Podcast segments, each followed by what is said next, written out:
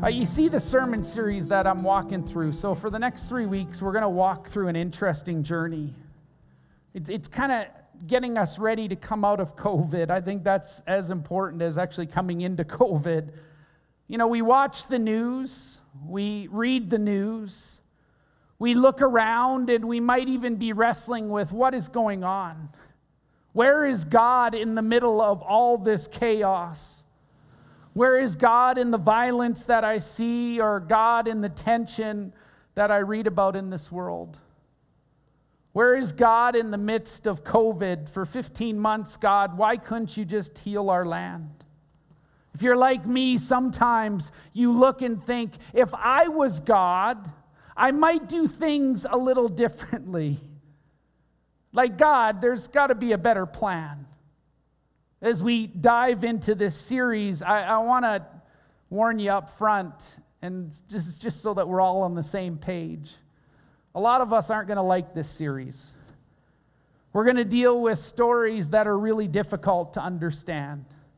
You're not going to feel good at the end of this message, so get your comfort food ready so that you can at least drown your sorrows in your favorite food. What a great introduction. If pastoring doesn't work out, I'm going to go into sales, I think.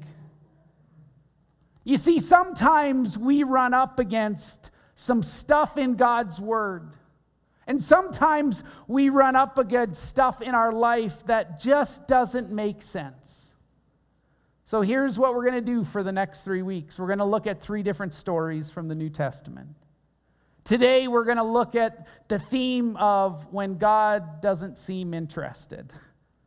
You know, like we're praying and it seems like God's just not listening. Next week, we're going to talk about God always seems to be late. Like my day timer and God's day timer don't seem to mesh. We're waiting, we're waiting, we're waiting, we're, we're waiting. Then the third week is my favorite week. We're going to talk about when God's plans and my plans don't match up. Like God is really an uncooperative God. Like, God, just get on my agenda. He doesn't know what he should be doing, and maybe I just need to tell him. Well, let me ask you this question. How many of you at, at some point you prayed and it didn't seem like God was listening? You're waiting and waiting and waiting, and there was no answer. Let me be honest, that's what these last 15 months have felt like. You know, there, there's the preacher stories, you know, like everything works out perfectly in the preacher stories.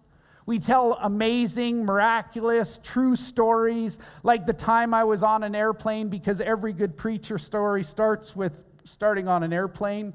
The only problem is no one's flying anymore, so I'm sitting in my car by myself with my mask on.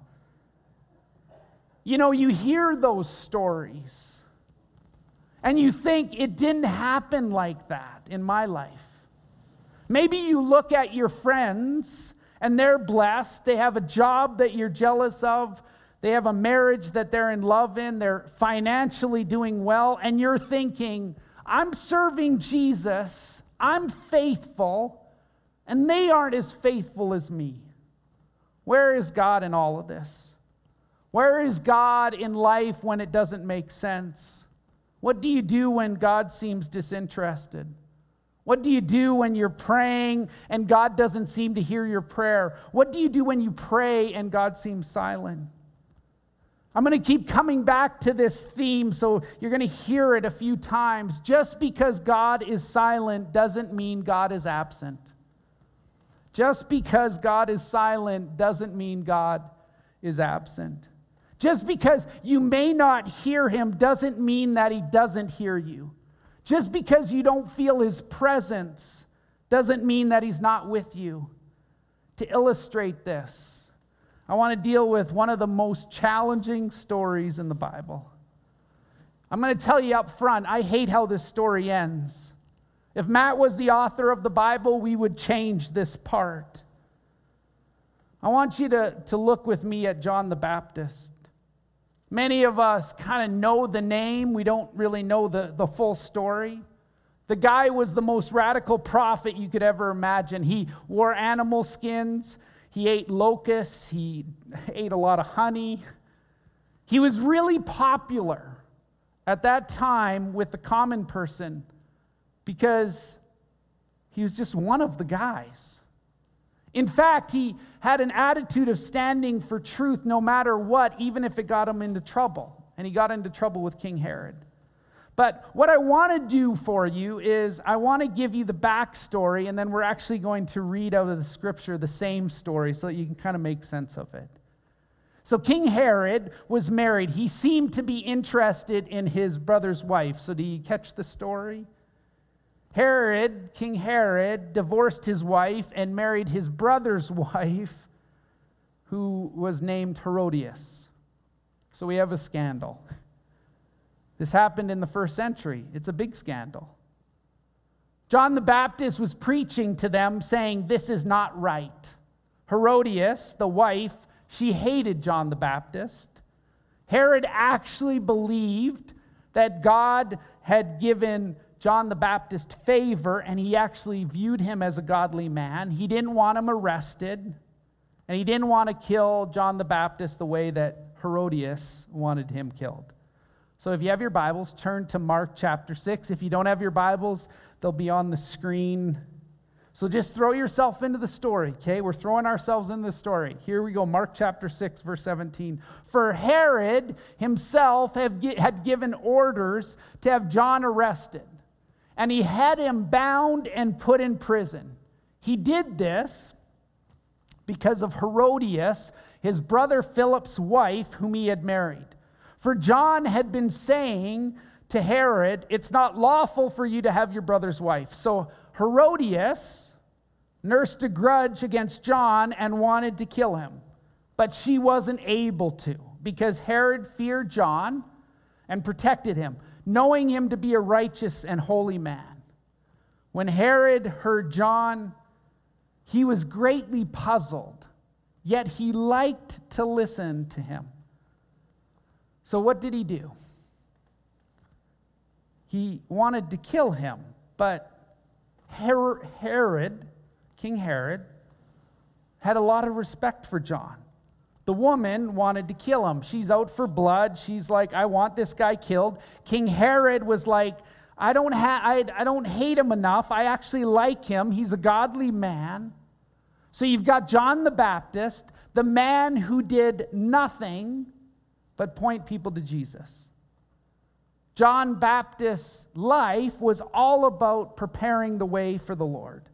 Whenever one, when anyone asked uh, John, he said, Man, it's all about Jesus. People would say, We want to follow you. And he would say, No, no, no, don't follow me, follow Jesus. John the Baptist actually said this I'm unworthy even to untie the sandals of Jesus. John the Baptist baptized people in the Jordan. He baptized Jesus in the Jordan. John the Baptist, a man who stands up for truth, was in prison for doing what was right. If I'm John the Baptist and I'm standing up for Jesus, and Jesus is doing miracles, what do I think Jesus is going to do for me? A miracle. I just stand up for him. He's going to come for me. Most likely, John's in prison just waiting for Jesus to come. And guess what John the Baptist does? He waits, he waits, he waits. Jesus didn't show up.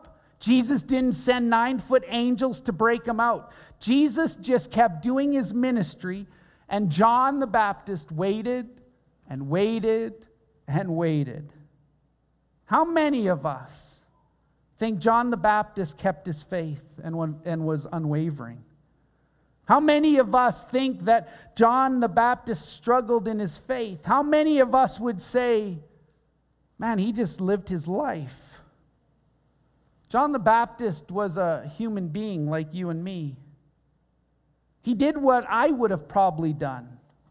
John the Baptist starts asking questions. He, he wondered, wait a minute, is Jesus really who I thought he was? If you want to pick up the story in another gospel, go with me to Matthew chapter 11. Okay, Matthew chapter 11. here's the cross story to it. So John's waiting. We know that. We have that piece of the puzzle. Here's what verse 2 says When John, who was in prison, heard about the deeds, the work of the Messiah, of Jesus, I want you just to stop there. You see my little notes on the screen. When Jesus, when John the Baptist was in prison and heard about the deeds of the Messiah, stop there. John is in prison. Okay, keep following along with me. John is in prison. Some of the disciples are coming to visit him. Jesus isn't visiting. But the disciples who come say this to John We're going to tell you what's going on. He's healing people. It's amazing. He did this thing where he turned water into wine. Okay, Baptists, we turned it into grape juice. It was non alcoholic wine. I'm not sure what it was. But we know John the Baptist.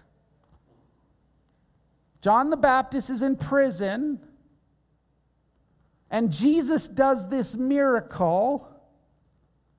And the disciples say to Jesus, uh, say to John the Baptist this Wow, he's doing amazing things.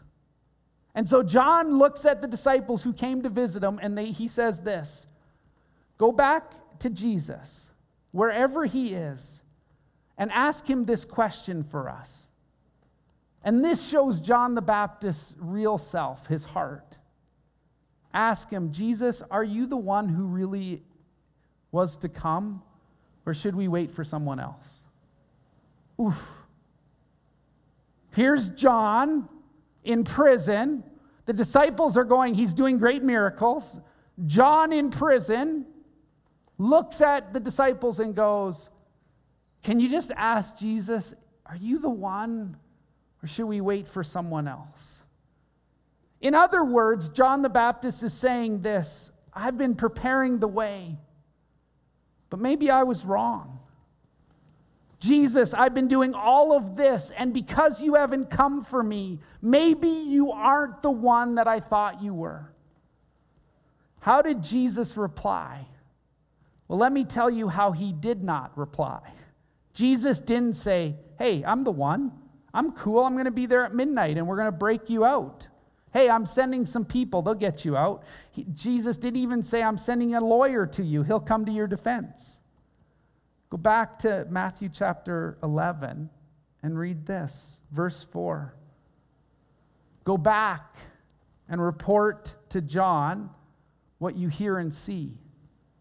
The blind receive sight, the lame walk, those who have leprosy are, are cleansed, the deaf hear the dead are raised, the good news is proclaimed to the poor. In the next few verses, it's almost impossible to figure this out. Because then Jesus says in verse 6 Blessed is anyone who does not stumble on account of me. What? You're healing other people. You're doing miracles for strangers. You're telling me I'm blessed if I don't stumble on account of you. You didn't even come to tell me that yourself, Jesus. You sent someone else. You, Jesus, come to me. You sent someone else to tell me you're doing all these miracles, and you don't even have enough power to get me out of prison? I've been serving you, Jesus. This doesn't make sense at all. Well, what happens? Jesus keeps pushing his message forward. He keeps doing miracles. He keeps doing what, what God sent him to do. John continues to guess what? Wait. John waits in prison. Herod then throws a party, and everyone is partying. They get drunk. The king was a little too drunk. And if you thought this story was weird and there's no more turns to this story, it gets really weird because Herodias, the wife, her daughter, Salome, does a dance. We don't really know what kind of dance it was. Whatever dance it was, the king really liked it. He's drunk. And he says this Man, that dance was amazing. I'll give you whatever you want. That was an amazing dance. Now remember Herodias. Herodias says to the daughter, You know what? You need to ask for the head of John the Baptist. The girl goes to the drunk king and says, Hey, I want John the Baptist's life. The king says, All right. And this is where the story really gets amazing. As the guards are going to kill John the Baptist, an earthquake comes. An angel of the Lord appears with two flaming swords. He strikes everyone down blind. You're going to have to watch what happens. Fireworks are going off, doors fly open, the music swells, smoke is coming out of the scene. That's what I would do. I would have the great end to the story. I would make the story like it's all about following Jesus. Go back to where we started.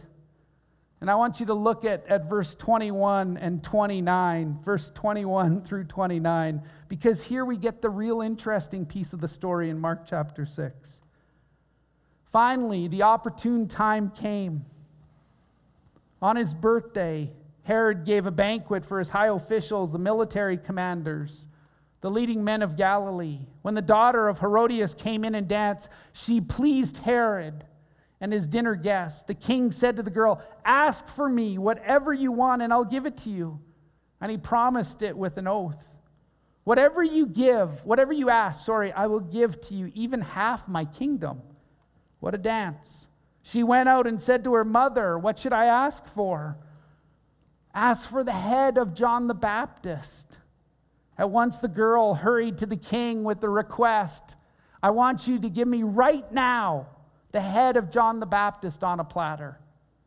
The king was dis- greatly distressed, but because of his oath and his dinner guests, he didn't want to refuse her. So he immediately set an executioner with orders to bring John's head. The man went beheaded John in prison, and brought his head back on a platter. He presented it to the girl and then to the mom. On hearing this, John's disciples came and took the body and laid it in a tomb. Wow. I don't know about you, but in other places that I've read in the Bible, earthquakes happen, jail cells fly open.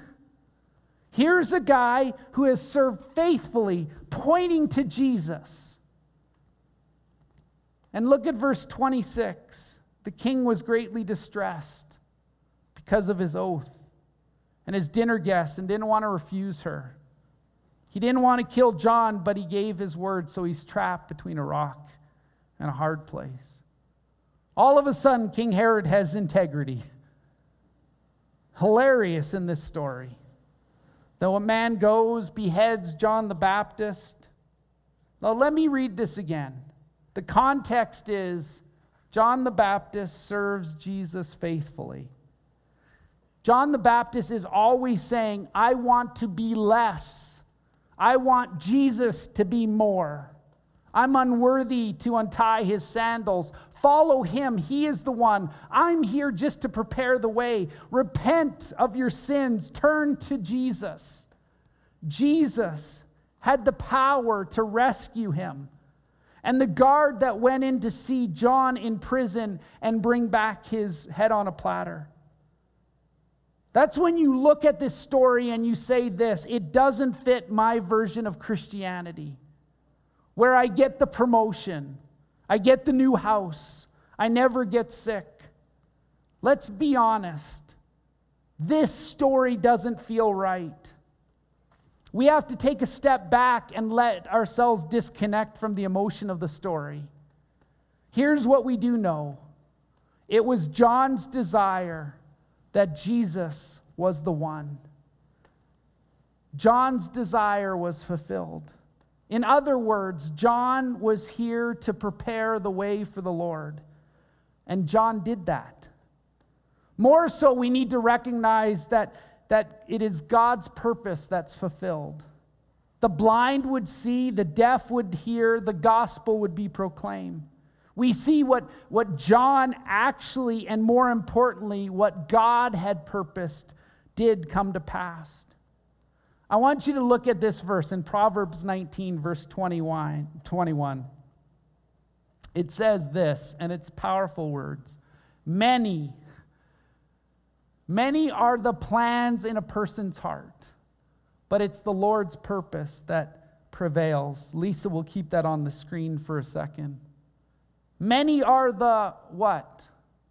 Many are the plans in my heart, in a person's heart. This is what I want. Many are the plans in my heart, but what prevails? The Lord's purpose always prevails. I want you to think about something this week, and I actually want you to embrace it in your heart this week. You don't have to understand the plan to trust in God's purpose. You don't have to understand the end to trust in God's purpose. You don't have to like the plan to trust in God's purpose. Right now, there's a middle level problem. Some of us have an upper level, very personal, very urgent problem. Some of you, you're praying for someone that's really sick, that you love, and they're not getting better. There are those of you that will have holidays this year once we come out of COVID with an empty chair at the table because someone you loved and prayed for, they didn't make it. You knew God could heal them and they weren't healed. Some of you have worked really, really hard and you're really good at your job. The economy changed, COVID came, oil prices are down, and their companies have layoffs, and you're one of the more recent people there, and you don't have a job right now and you're wondering, how am I going to make it through this? Someone has migraine headaches, and you've been everywhere all the time trying to get treatments for what you can. You've prayed, you've prayed, you've prayed. Everyone you know has prayed for you, and the headaches are still there. You don't understand why. You don't have to understand the plan to still trust God's purpose. He is still a good God. We do not interpret God's goodness through our circumstances. We interpret our circumstances through the goodness of God. We believe that God is still good. He is always good. God cannot be anything but good. We don't have to understand everything to continue to trust in God. You've hit one of those times in your life where it doesn't make sense. If you serve God along, if you serve God long enough, live long enough, we always will hit one of those times. If you're like me, you're like, okay, what's the plan? I just need to know the plan. I'm fine if I know the plan. You may ask, what's the plan? And God may say, trust my purposes. My faith is no longer in the plan. My faith is in God's purpose. My faith is not in my plan. I know I would like the story to end in a different way. This is how I think it should end. But my faith is not in my plan. My faith is in God's purpose. His ways are higher, He is wiser. All of my life is not the center. I'm not the main actor in this play. I'm here to serve God and to glorify if you don't believe me, this is a theme in Scripture. Remember John the Baptist and Jesus, John waiting? Jesus experienced almost the same thing. Remember the Garden of Gethsemane? When he knew the cross was before him, he cried out to God and he said, My God, would you remove this cup? In other words, he was talking about the cup, cup of suffering. God, would you remove this suffering from me? But then Jesus spun it and he said, Not my will, but your will be done. God, if there's any other way for me to, en- to endure the cross, would you give me the grace to do that? Yet not my plan, but your purpose. If you know what happened, mankind beat the, the life out of God's Son. He was unrecognizable. He was hung on a naked cross he was shamed. Before Jesus gave his life, he looked up to his Father in heaven and said, My God, my God, Father, why have you forsaken me? If I could add to it and put a little Mattology in here, God, why are you silent? God, why won't you speak? God, why won't you show yourself to me? God, why won't you do something? God, why do you seem inattentive? God, why do you see, seem disinterested? Just because God is silent does not mean God is absent. Here we are, 2,000 years later. Everything in our faith hangs on this. Sinners around a moment when God seems inattentive. But God loved the world so much that he gave his one and only Son. Whenever God doesn't make sense, we need to cry out and ask Him, God, heal someone, do a miracle. Let me tell you what. Many times God hears that prayer and bless us in ways we can't even imagine. We get to see supernatural healings. We get to see miracles. We get to see the goodness of God. Our God is that good. But there's other times when our plans and our prayers don't exactly go as they should. Many are the plans in man's heart, but it's the Lord's purpose that prevails. That's why we don't put our plans in Matt's thoughts. We continue to trust in God. We don't interpret God's goodness through the lens of our circumstance. We always interpret our circumstances through the lens of God's purpose. But I'm preaching you today in such a way that years ago I didn't understand this. I wanted it to be Matt's plan.